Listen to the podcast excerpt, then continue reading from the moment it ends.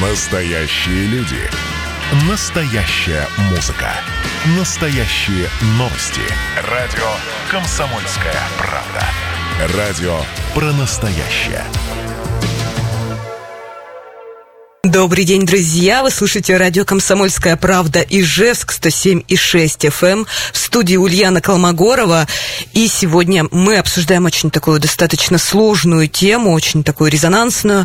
В конце июля социальные сети Ижевска облетела следующая новость. В Республиканской инфекционной больнице скончалась пациентка, нуждавшаяся в процедуре гемодиализа, но не получившая ее из-за отсутствия необходимого оборудования. Это, естественно, взволновало пациента пациентов диализного центра, которые задались вопросом, неужели при заражении коронавирусом их могут лишить жизненно важной процедуры. И этот вопрос существует до сих пор э, потому что есть ли такая проблема на сегодня, мы разбираемся с нашим журналистом Екатериной Ардашевой. Екатерина, здравствуй. Добрый день. Я бы хотела еще отметить, что если у вас будут какие-то возникать мысли или вопросы по ходу нашего эфира, то вы всегда можете написать на наш вайбер на номер 8 912 007 0806. Кать, вот давай начнем. Расскажи вкратце нам вообще историю эту всю, что все-таки произошло. Прошло несколько месяцев, насколько я знаю, все это время мы пытались, ты конкретно пыталась выяснить э, происходящее, связывалась с экспертами, э, с дочерью, насколько я знаю, пациентки погибшей.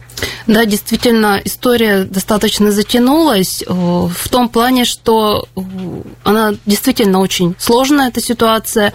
Э, дело в том, что здесь очень много юридических моментов.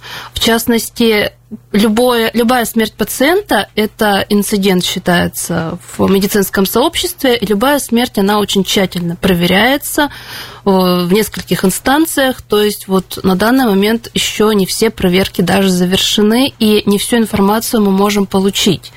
Но э, все, что мы смогли получить, э, это комментарии именно родственников погибшей, ее дочь Юлия рассказала о том, как вообще было дело. Но там тоже ситуация осложняется тем, что мама и дочь жили в разных городах.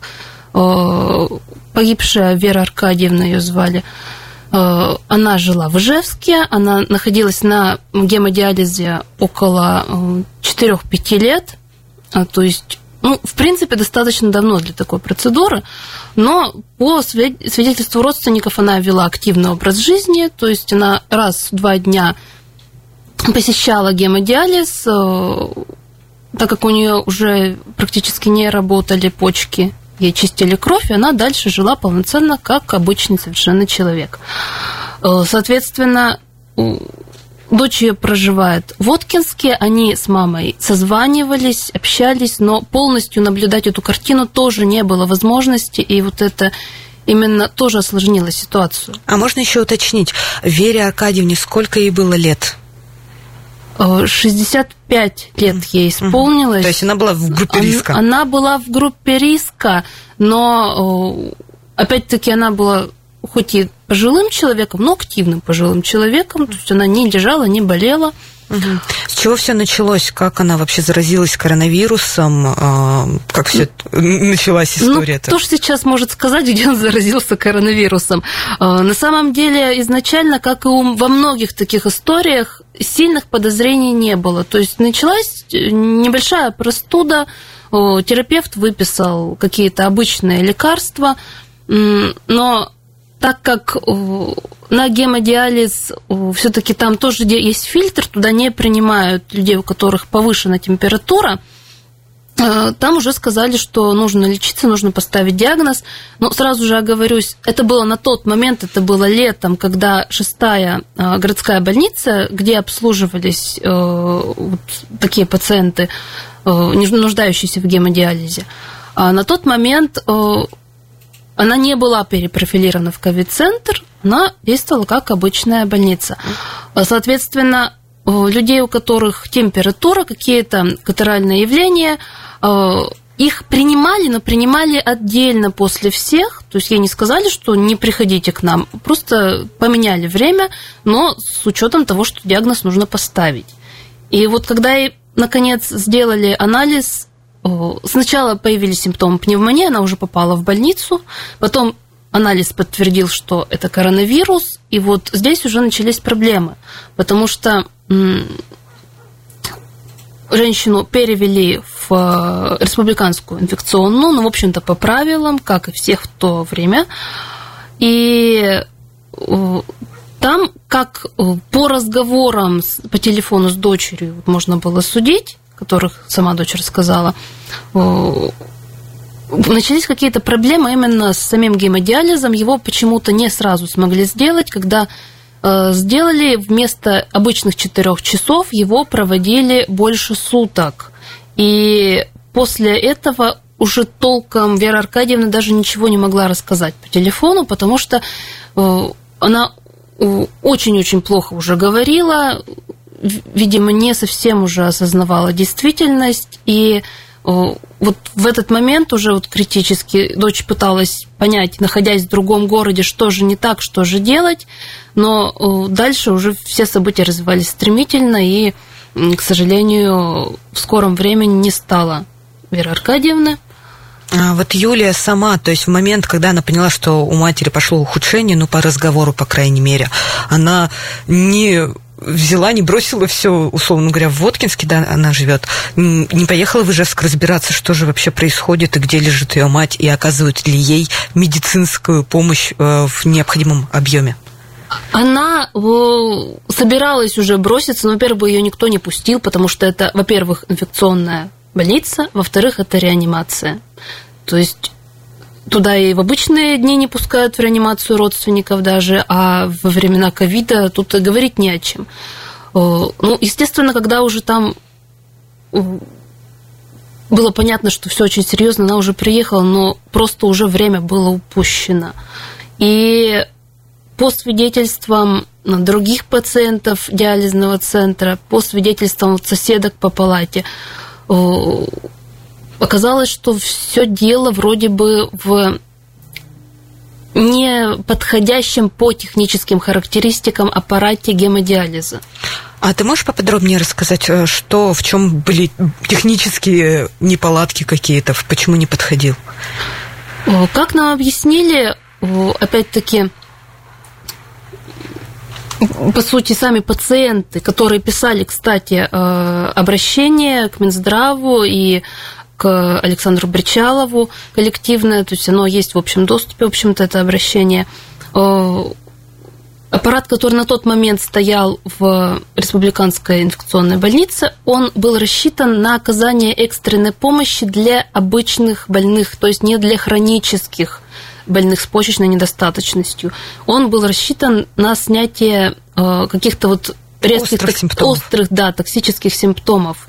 И его принцип действия, он отличается. Но опять-таки проверить это, конечно, мы не смогли. Мы написали запрос в Минздрав.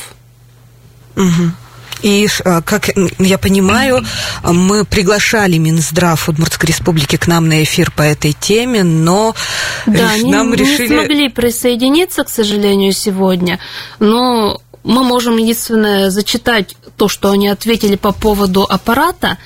Э, а ответ был следующий, что э, в Республиканской клинической инфекционной больнице имеется на постоянной основе два аппарата для проведения заместительной почечной терапии. Дополнительно установлен еще один аппарат для проведения гемодиализа. С учетом увеличения пациентов с хронической почечной недостаточностью в сочетании COVID-19 было принято решение об установке двух аппаратов для проведения заместительной почечной терапии в Завьяловской э, республиканской больнице.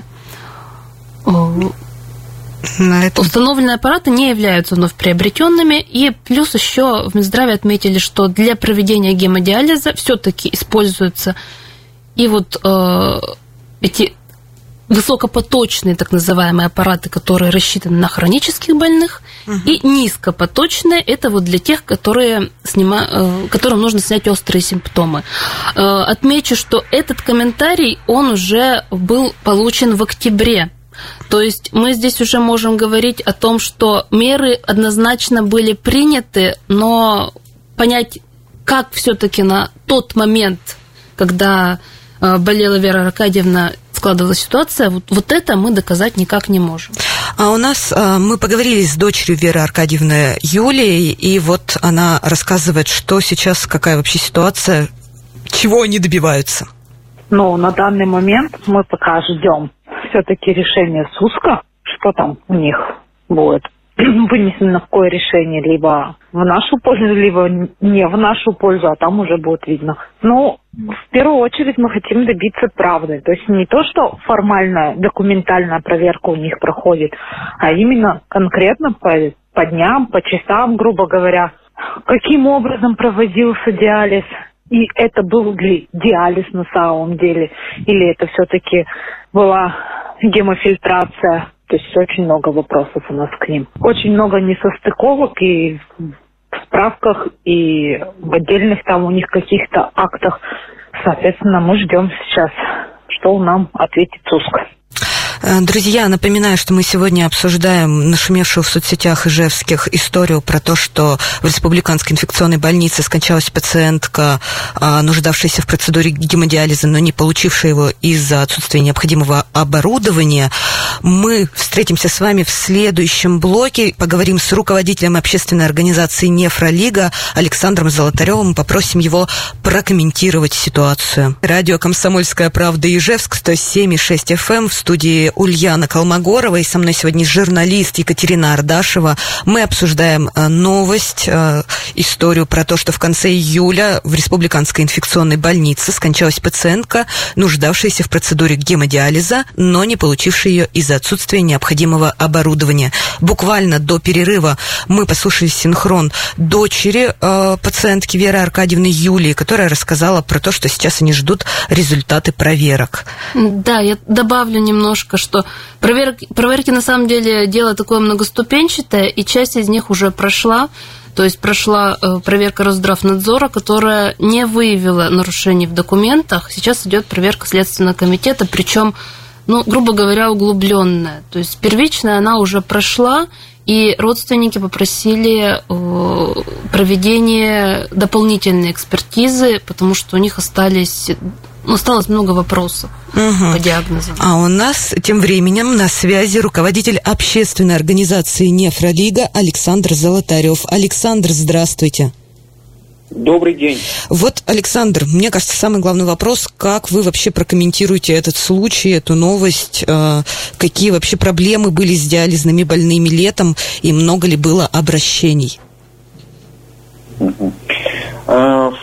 Первые тревожные звонки стали поступать в конце июля 2020 года. Со слов э, именно э, пациентов, а если быть точнее, даже первые звоночки были от э, родственников пациентов, э, ситуация касалась э, следующ, следующего вопроса.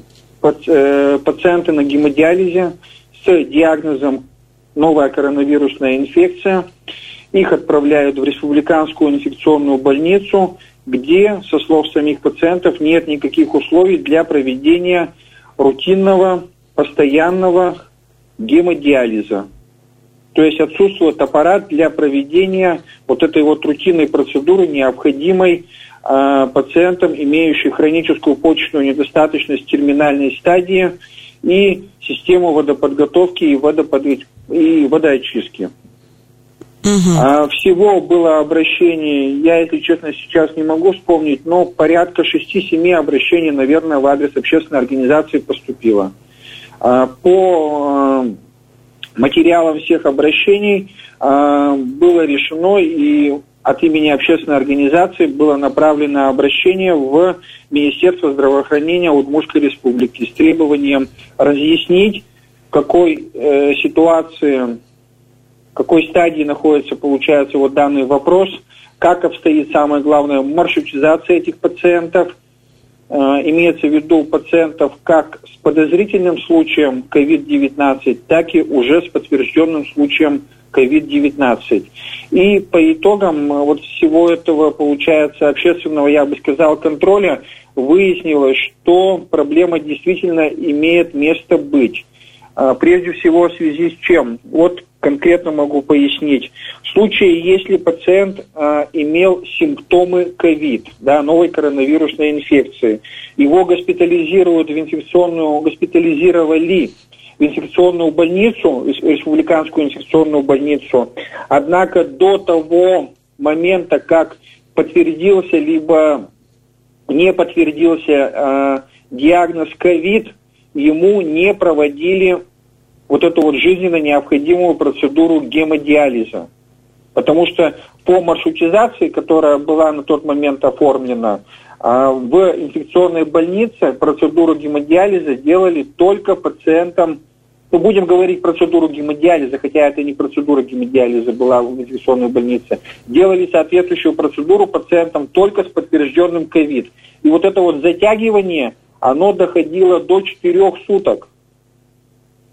То есть, получается, ту процедуру, которую необходимо проводить через день, ее проводили с затягиванием, что, соответственно, привело к Э, ухудшению состояния здоровья таких пациентов, которые и так находятся в группе риска, да, э, и у них еще за счет, получается, ухудшения, э, связанного с задержкой процедуры, было накопление уремических токсинов, накопление жидкости, что в конечном итоге при, приводило вот к таким летальным исходам. Александр, вы знаете, есть такой вопрос, а, то есть хорошо, проверки провели, выяснили, в чем проблема.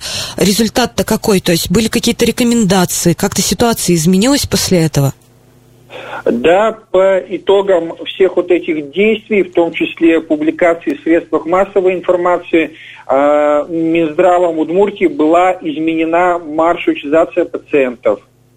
Э, в той части, что на сегодняшний день городские пациенты, пациенты, проживающие в городе Ижевске, Э, получают необходимую медицинскую помощь в шестой городской больнице после того, как шестая городская была перепрофилирована под соответствующий ковид-центр. А пациенты с районов и с других городов Удмуртской республики, они получают необходимую помощь в Завьяловской районной больнице. И самое главное, они получают уже помощь в том числе по своему основному профилю заболевания, то есть по Э, профилю э, нефрологии. То есть, То теперь... есть в этих отделениях установлены аппараты искусственная почка. То есть теперь не приходится ждать, пока у тебя подтвердят э, диагноз ковид, чтобы получить необходимую помощь. Я вас нет, правильно понимаю? Нет, сейчас, сейчас этого нет. Сейчас проблема, слава богу, я так хочу сказать, решена. Угу. Вот у меня... Но в то же время остается ряд проблем, э, которых я бы тоже хотел бы озвучить. Да, слушаем вас. Да, ну вот э, в частности, э, какие это проблемы? Во-первых, э, страдает, со слов пациентов, качество диализа. Система водоподготовки, установленная в частности временно в Завьяловской районной больнице, она старая и не позволяет во время процедуры гемодиализа предоставлять пациентам качественную чистейшую воду, которая необходима для самой процедуры. Чтобы вы понимали, качество воды должно соответствовать всем стандартам. Вода должна быть, э, по крайней мере, на 99,99 чистая. А как, как они примесей. это понимают? То есть это все-таки самочувствие ухудшается? Да, да, да. Я хотел подвести к тому, что пациенты в конечном итоге жалуются на ухудшение самочувствия. И а, когда они выписываются уже после того, как, э, соответственно, э, были вылечены по диагнозу ковид, да, по, по диагнозу новая коронавирусная инфекция, они попадают в отделение с э, тяжелыми уремическими, в отделениями, в отделение, имею в виду диализа, они попадают с тяжелыми уремическими показателями. То есть у них уровень креатинина зашкаливает, у них общее самочувствие э, плохое. И ну, уровень очистки, уровень очистки оставляет желать лучшего. А не может это просто следствием ковида быть? Как бы Нет, это не следствие ковида. Не писали еще никаких обращений по этому поводу? Э, письменных обращений нет, пациенты просто жалуются э, в устной форме. Письменных нет обращений. Угу. А то не хотели бы вы, например, все-таки как руководители общественной организации, скажем так, скомпоновать вот эти все проблемы и вновь там провести проверки, может быть, какие-то круглые столы, встречи, в том числе с Минздравом на эту тему? Ну, если честно, не предпринимал в этой части каких-либо действий, поскольку я понимаю, что все это временно. Э, ну, неудобства, связанные с ухудшением качества очистки, они так или иначе э, после выписывания и после попадания пациента в, э, в отделение диализа, они, как правило, э, нормализуются, нормализуется их состояние. А можно ну, ли вот как-то избежать этой истории, чтобы человек после ковида не попадал еще в отделение диализа, а сразу же, чтобы, там, не знаю, может, аппараты какие-то нужно лучше закупить? Если да, то сколько аппаратов необходимо, чтобы эту ситуацию выправить и не продлевать, скажем так, людям больничные и э, не снижать качество жизни? На самом деле, на самом деле получается, здесь все регламентируется э, нормативными актами, в частности, 44-м федеральным законом. Поэтому что-либо сделать э, именно оперативно, имея в виду э, обеспечить э, пациентами, пациентами э, с, э, современными э, методами очистки, ну, это довольно сложно. Ну, то есть здесь финансовая составляющая играет Да, да, здесь, конечно, бесспорно присутствует в первую очередь финансовая составляющая. Да, ну и в период, э, получается, коронавирусной инфекции все-таки акценты, э, на мой взгляд, э, организаторами здравоохранения в Удмуртской республике расставлены правильные приоритеты. То есть в первую очередь пациента необходимо сохранить то есть вылечить его от э, опасного недуга, такого как новая коронавирусная инфекция, поскольку сами понимаете, что риск э, летального исхода при таком заболевании достаточно высок, высокий. да. Александр, да, спасибо высокий. вам большое за беседу. У нас, к сожалению, заканчивается время. С нами был Александр Золотарев, руководитель общественной организации Нефролига. Напоминаю, что мы сегодня обсуждаем историю про скончавшуюся в инфекционной больнице пациентку, которая не получила процедуру гемодиализа. Встретимся с вами уже совсем скоро после перерыва. Пишите, если что, на Вайбер Вайбер 8 912 007 0806. Ульяна Колмогорова в студии. Вместе со мной Екатерина Ардашева, наш журналист. И мы сегодня разбираемся э, в истории про то, что в конце июля в Республиканской инфекционной больнице скончалась пациентка, нуждавшаяся в процедуре гемодиализа, но не получившая ее из-за отсутствия необходимого оборудования. Да, действительно, ситуация достаточно сложная. И, как нам рассказал руководитель общественной организации «Нефролига» Александр Золотарев в прошлом блоке. Э, действительно пришлось писать обращение, выяснять, почему так происходит, но, к счастью, сейчас уже приняты меры, сейчас маршрутизация уже налажена, и нам остается только ну, если разве что поразбираться с вопросом, почему иногда происходят такие вещи, почему происходит недопонимание, почему э, люди страдают, и как избежать этого в будущем. Потому что маршрутизация это, в принципе, достаточно больной вопрос всей системы, и каждый регион подходит по-разному. Это не только, кстати, к хроническим больным почечной недостаточностью угу. относится, а ко многим другим болезням. Да, действительно, с нами тем временем на связи Алексей Вяткин, учредитель одного из заводов-производителей продукции для отрасли гемодиализа и учредитель медицинской компании, занимающейся лечением пациентов, нуждающихся в гемодиализе. Алексей Игоревич, здравствуйте. Здравствуйте.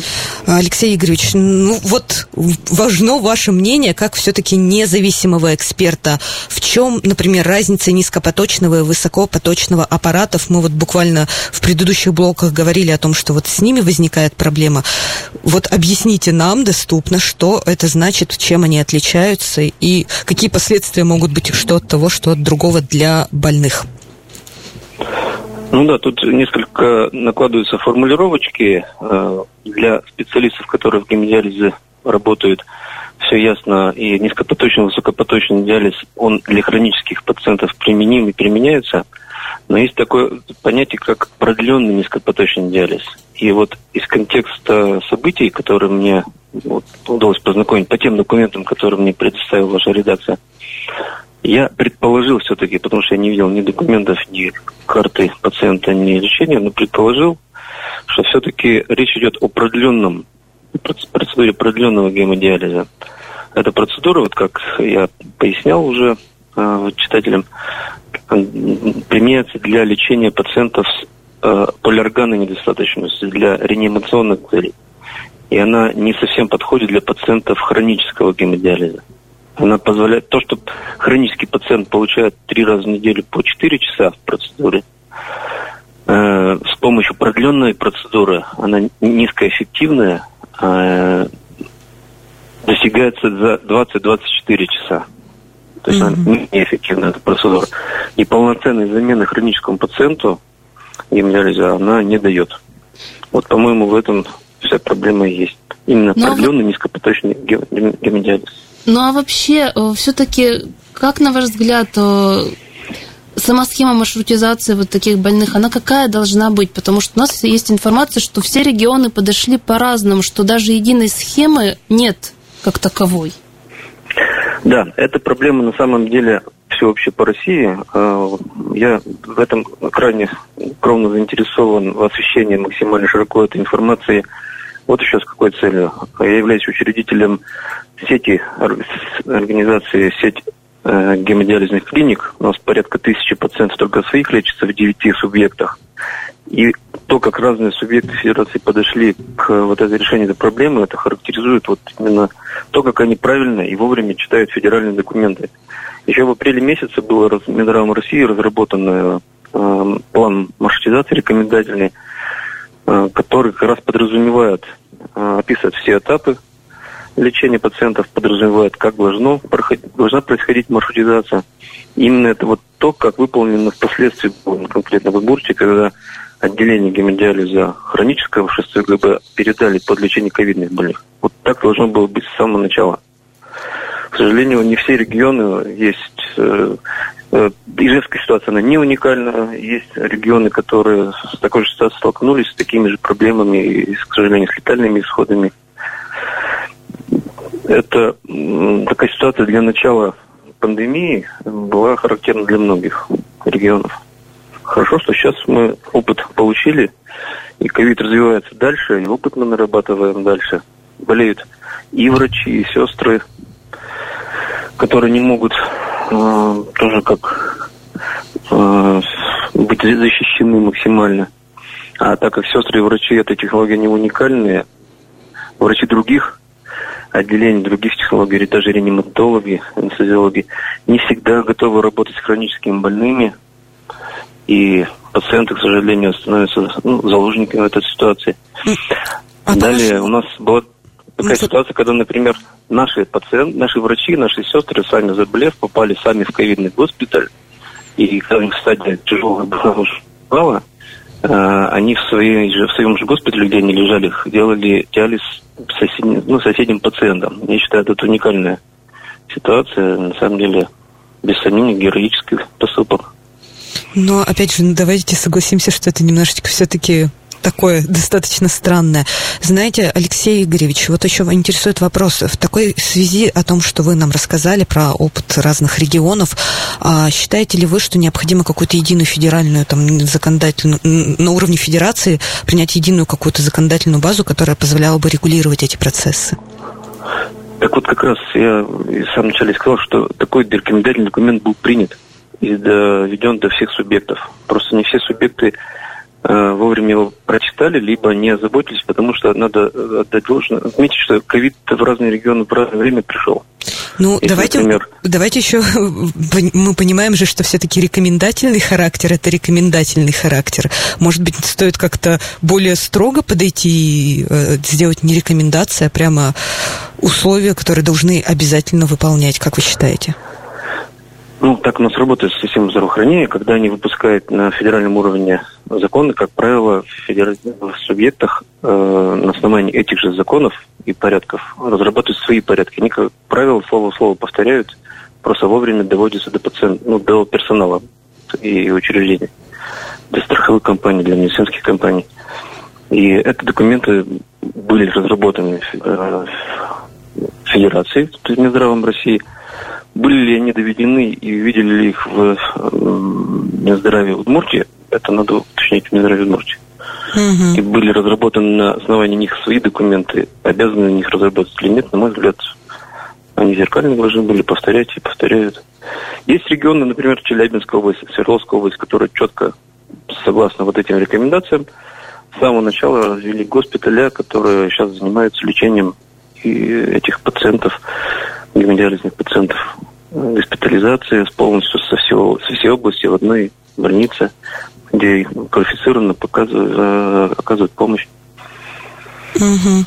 Алексей Игоревич, а вот все-таки возвращаясь к нашей истории, на ваш взгляд, могло ли стать все-таки причиной смерти вот э, Веры Аркадьевны то, что использовался не тот аппарат? Скажите нам вот именно как эксперт.